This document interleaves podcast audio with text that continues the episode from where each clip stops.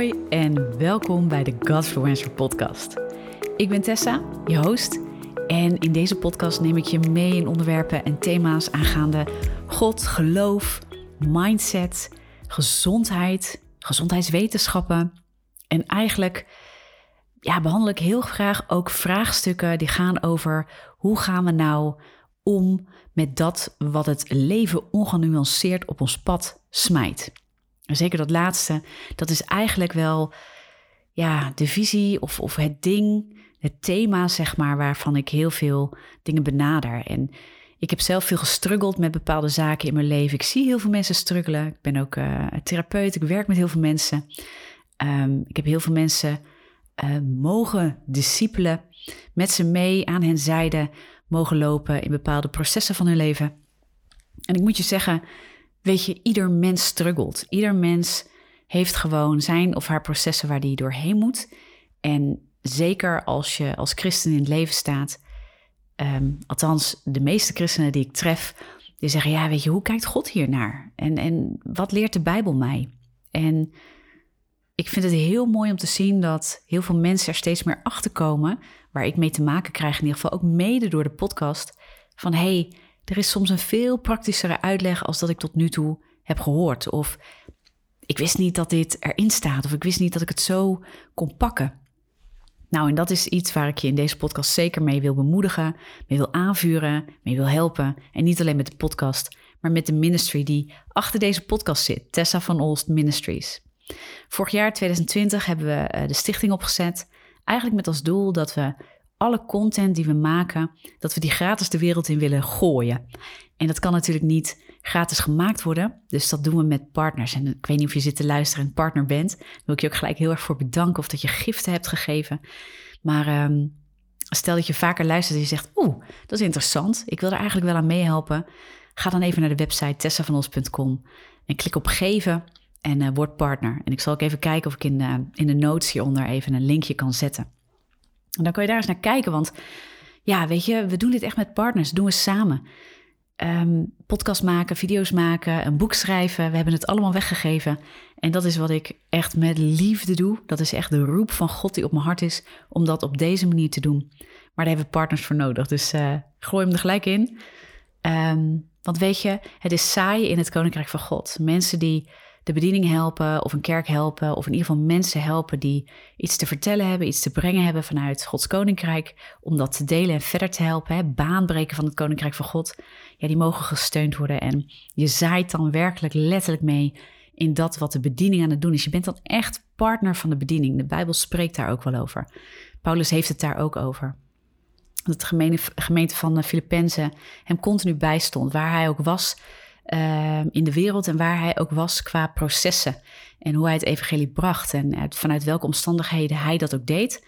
Zij waren altijd partner van hem. Vind ik een heel mooi voorbeeld en hij prijst hen daar echt voor. En hij zegt ook, joh, besef ook dat je echt zaait in het koninkrijk en dat het niet alleen een, een, een natuurlijk effect heeft, maar absoluut ook een geestelijk effect en een eeuwigheidswaarde. Nou, dat is toch prachtig? Dus dat wil ik je niet onthouden en daar wil ik je echt toe uitnodigen. Maar vandaag wil ik het ook met je hebben over een onderwerp wat mij trof in gesprek met iemand deze week. En ehm, ik merkte van, oh, ik wil je dit zo ehm, op je hart drukken, dat je dit gaat pakken. En dat was eigenlijk een gesprek met iemand waarbij deze persoon zei: Ik loop zo vast, ik kan soms zo vastzitten in mijn eigen gedachten als het gaat over dat ik me schuldig voel over dat wat er in het verleden is gebeurd.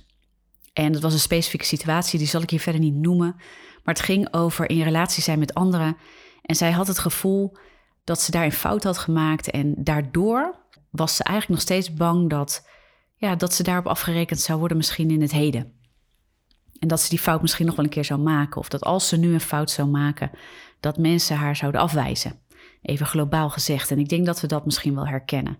Ik denk dat de angst voor afwijzing bij de meeste mensen behoorlijk aanwezig is. Zeker omdat dat wat we doen, we zelf, maar ook door anderen, vaak gekoppeld wordt aan onze identiteit, aan wie we zijn. Daarom denk ik ook dat heel veel mensen hun identiteit staven aan wat ze doen en wat ze bereiken. Terwijl daar ligt officieel je identiteit natuurlijk niet. Maar het is zo logisch, want we beoordelen elkaar daar vaak ook zo op die manier op. En we beoordelen onszelf daar dus ook heel erg op. Zeker in onze Nederlandse maatschappij en cultuur wordt ons dat ook best wel geleerd. Hè? We zijn wat als we een bepaalde opleiding hebben gedaan, bepaalde nou ja, vorm van leven hebben, bepaalde zaak in ons leven ook hebben. En ja, dat is dan een teken van dat je het goed doet of dat je succesvol bent. En je hoort het al dat je succesvol bent. Het wordt gelijk zo gekoppeld aan je identiteit. Nou, met haar ging ik in gesprek over, hey, het raakt me wat je zegt. Dus je zegt eigenlijk, hey, ik ben daar doorheen gegaan. Je weet zelfs, dat deze, deze dame kende God in haar leven. Ze wist ook met haar verstand, ik ben vergeven. Ik heb fouten gemaakt, maar uh, daar is ook herstel in gekomen. Ik ben vergeven. En toch, af en toe bevlogen haar gedachten zoals dat het weer fout zou gaan. En dat ze daarop afgerekend zou worden. En dat ze eigenlijk niet goed genoeg is. Ook in deze relaties. En ik ging met haar naar het punt waar ik echt bewogen over werd. En als je zit te luisteren, is deze misschien ook voor jou. Want het, het, het deed bij mij iets vurigs. Als je me vaker luistert, dan weet je dat ik absoluut voorstander ben van het niet overschreeuwen van je emoties.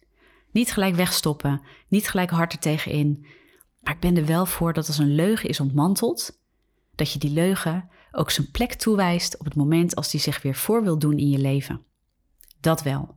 En daar ging ik over in gesprek met deze vrouw. En ik zeg tegen haar, ik zeg maar, als de leugen is ontmanteld, je weet dat dit niet waar is, je weet wat God erover te zeggen heeft. En ze zegt ja.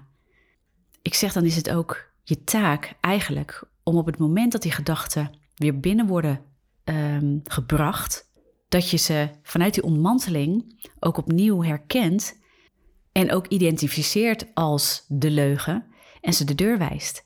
En wat zij zei was treffend, want ik denk dat velen van ons daarmee zitten. Ik merk het bij mezelf ook regelmatig, zeker als ik moe ben of niet alert ben of nou, gestrest of met andere dingen bezig. Of in ieder geval dat je te laat bent voor je gevoel dat je het wel eens door hebt. Maar ze zei, ja, maar het komt binnen als gedachte dus ik bid en ik schreeuw dan uit tot God dat hij het weg wil nemen. En ik moest denken aan wat Paulus zegt, waarbij hij vraagt meerdere malen God tot drie keer toe: Heer, neem dit weg van mij. En dat God uiteindelijk zegt: Maar mijn genade is u genoeg. En ik gaf daar een praktische uitleg van. En ik zei tegen haar: Ik zeg, ik heb meerdere uitleggingen gehoord over het verhaal van Paulus en wat er gaande is. hij wordt geslagen door een demon. door een demon. Um, en daar kun je verschillende uitleggingen aan geven. Maar ik heb destijds, uh, een paar maanden geleden, heb ik een film gekeken op New Fate Network. En uh, de film heet Paul, het is in het Engels, Paulus. Uh, en dat gaat over het leven van Paulus. En daar wordt een uitlegging heel mooi vertaald. Ik vond het heel natuurlijk hoe dat werd gedaan. En Paulus is op een gegeven moment in de gevangenis, als meen ik me goed te herinneren vanuit de film. En hij wordt badend in het zweet wakker van nachtmerries van de mensen die hij als Saulus, de christenen, de onschuldige mensen die hij heeft vermoord toen hij nog tegen Christus vocht, tegen het christendom opstond. Vanuit dezelfde passie als waarmee God hem uiteindelijk natuurlijk ook riep om een strijder te worden vanuit liefde en waarheid in het christendom. En ik kon me voorstellen dat demonen hem bleven pesten en aanvallen, vooral als, hij, hè, als we op zijn zwakst zijn, in de ochtend, in de nacht, als we niet alert zijn, dat demonen hem dan pesten en plagen met die gedachten en herinneringen. En ik kan me zo voorstellen dat dit een, een, een hele legitieme uitleg is, een hele redelijke uitleg is van wat daar ook in de Bijbel staat. En nogmaals, er staat niet letterlijk dat dit het is, maar ik vond, ik had deze uitleg nog nooit gehoord. Maar het trof mij heel erg. Want hoe vaak hebben we niet dat die herinneringen van wat we fout hebben gedaan terugkomen? De erge dingen die we hebben gedaan waarvan we weten het is vergeven, waarvan we zelfs misschien wel weten, hé, er is al herstel zelfs plaatsgevonden. Um, je hebt sorry kunnen zeggen, dingen zijn je vergeven ook door misschien de mensen die ermee te maken hebben gehad. En toch plagen deze gedachten je soms enorm. Angst dat het toch weer fout gaat, of angst dat je misschien toch afgewezen wordt, of angst dat, nou, vul hem maar in voor jezelf. En ik vertelde dat aan haar en ik zei, ik zeg wat God zegt op zo'n moment, mijn genade is u genoeg. God haalt die herinneringen niet weg. Maar God heeft Paulus laten zien dat in hem de genade genoeg is. Hij is vergeven. Ik zeg, en als ik hoor naar je verhaal, dus terug naar het verhaal van deze vrouw, dan hoor ik dat God je heeft vergeven, dat je het weet. En dat je God begint te roepen op het moment als die gedachten een herintreden in je hoofd willen doen. En jou opnieuw willen overtuigen van dat dat waarheid is en dat angst je eigenlijk hè, om de hals vliegt, om het zo maar te zeggen. En je gaat toch weer bijna geloven dat het wel eens misschien toch weer niet helemaal goed zou kunnen zitten. Ik heb het idee dat je, dat je diezelfde roep doet. Heer, haal dit weg van mij. En dat zei ze ook. Ik wil dat God het dan weghaalt, maar God moet het dan toch weghalen. En ik zei, maar God leert ons dat zijn genade genoeg is. Dat we het zwaard, het woord van God, in de hand mogen nemen. En we moeten zelf, en dat staat ook meerdere malen in de Bijbel, we moeten zelf de duivel weerstaan. 2 Korinthe 10, vers 4 en 5 zegt ook dat we gedachten gevangen mogen nemen en bolwerken mogen afbreken. Um, en daar zitten dit soort dingen vaak. Het strijdveld, zeker van de christen, is de gedachtenwereld. Dat is waar de duivel probeert binnen te dringen met leugens en valse leringen om ons onderuit te trekken. Om ons weg te trekken van God en zeker weg te trekken van het idee dat God ons reeds vergeven heeft, dat God ons lief heeft, dat Hij dat zijn genade genoeg is. En bij haar was de mindset, want ik praatte met haar door. Ik zeg, waar zit dit bij je? Denk je dan dat als je überhaupt nog zo gedacht hebt dat het niet goed zit bij jou? Ja, zegt ze eigenlijk wel. Ik heb het idee dat het bij mij dan nog niet goed zit. Ik zeg, maar daar zit de leugen. Want God heeft je reeds vergeven. De genade is jou genoeg. Ik zeg, Satan probeert je te laten geloven dat er nog iets mis is. Ik zeg, wat je doet is je betrekt het op jouw identiteit, op dat wat God je heeft gegeven. Ik zeg, en dat is nou net waar die je probeert vast te zetten. Weet je, en ik moet er ook regelmatig aan denken. Ik ben bijvoorbeeld in de ochtend soms heel gevoelig voor een mijmering. Weet je, dan gaan mijn gedachten alle kanten op. Dan kan ik al met van alles bezig zijn in mijn hoofd. En dan kunnen er bij mij heel makkelijk van die gedachten insluipen. En omdat gedachten eigenlijk door ons als mens altijd worden geïdentificeerd met onszelf ook, met wat wij denken, kunnen we het heel snel missen als Satan eigenlijk via onze gedachtenwereld leugens wil inprenten. En het kan zijn dat als jij van dingen bevrijd bent, verlost bent, vergeven bent, eruit gestapt bent, maar de gedachten komen terug omdat het altijd sterke patronen zijn geweest of omdat het normaal was voor jou om dat te denken. Dan kan het zijn dat je denkt: hé, hey, maar het is niet verbroken. Ik ben niet verlost. Ik ben niet bevrijd. Ik ben niet geliefd. Hé, hey, er is nog iets mis. Wij koppelen het aan onszelf. En wij zijn dan geneigd om te denken: hé, hey, er is dus iets mis. Maar er is niks mis per se. Natuurlijk is het goed om daarop te reflecteren. Waarop komt het binnen? Maar heel vaak komt het binnen op het feit dat Satan niet zit te wachten of er bij jou wat mis is en mis genoeg is om het naar binnen te brengen. Hij is sowieso bezig om jouw denken aan te vallen. Of het nou mis met je zou zijn, of dat het supergoed juist met je gaat. Hij doet er alles aan om de christen, om jou en mij, uit onze relatie met God te trekken. Uit dat wat God ons heeft gegeven en beloofd en al lang heeft vrijgezet om ons daaruit weg te halen. En hij kan die belofte van God niet breken, maar wat hij wel probeert is de uitwerking ervan, namelijk het geloof in ons, dat probeert hij te niet te doen. Dat probeert hij af te breken, dat probeert hij af te remmen. Maar daarin vraagt God ook iets van ons. Daarin vraagt God: pak het zwaard, dat is het woord van God. En pak dat en weersta de duivel met de waarheid die ik je heb gegeven. En dan komt het erop neer dat we soms heel hard schreeuwen naar God: haal dit weg. Terwijl God zegt: ja, maar ik, mijn genade is u genoeg. Ik heb het je reeds gegeven. Je mag dat zwaard pakken, sterker nog, je moet het pakken en je moet de duivel weerstaan. Er is niks mis in de relatie tussen jou en mij, maar de duivel valt het sowieso aan. Dus ga niet denken, oh, het zit nog verkeerd, het zit nog fout. Ik heb het je reeds gegeven, mijn genade is u genoeg. En ik wilde je daar gewoon enorm mee bemoedigen vandaag. Want toen ik dat praktisch zo kon uitleggen aan haar, toen viel het kwartje. Er is niks mis met jou omdat je het denkt. Maar dat je het denkt, mag jou alert maken het zwaard van God in je hand te nemen en de duivel te weerstaan. En op een andere manier te gaan vechten. Het verschil is dat we soms het gevecht aangaan met onze eigen gedachten en onszelf. Heel vaak begon ik ook te schreeuwen naar God. Ik heb natuurlijk een boek geschreven, of natuurlijk, misschien luister je voor de eerste keer en denk je boek. Ja, ik heb het boek geschreven Depressie ontwapend. Ook als je niet depressief bent, heel goed om te lezen. Het gaat over strijd in je denken, onder andere. En is gratis te bestellen. Je betaalt alleen verzendkosten. Dus ook op tessavanols.com op de website kun je dat boek bestellen. Maar daarin heb ik het ook over dat ik heel vaak een hele verkeerde strijd heb gevoerd. Dat ik ging schreeuwen tegen God of naar God. En ik had helemaal niet het idee dat ik die gedachten in mijn hoofd, dat ik die op een hele andere manier kon bevechten.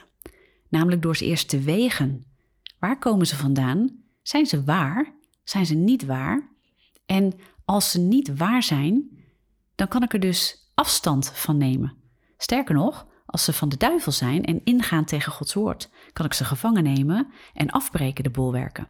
Ik hoef daar niet eens wat mee. Ik hoef me dan alleen maar op God te richten en zijn waarheid. En zijn waarheid maakt dat het geloof bouwt. Zijn waarheid maakt dat als ik luister naar zijn woord, Romeinen 10, vers 17, is dat het geloof komt. Geloof komt door het horen en het horen van het woord van God. En dat hebben we dan nodig.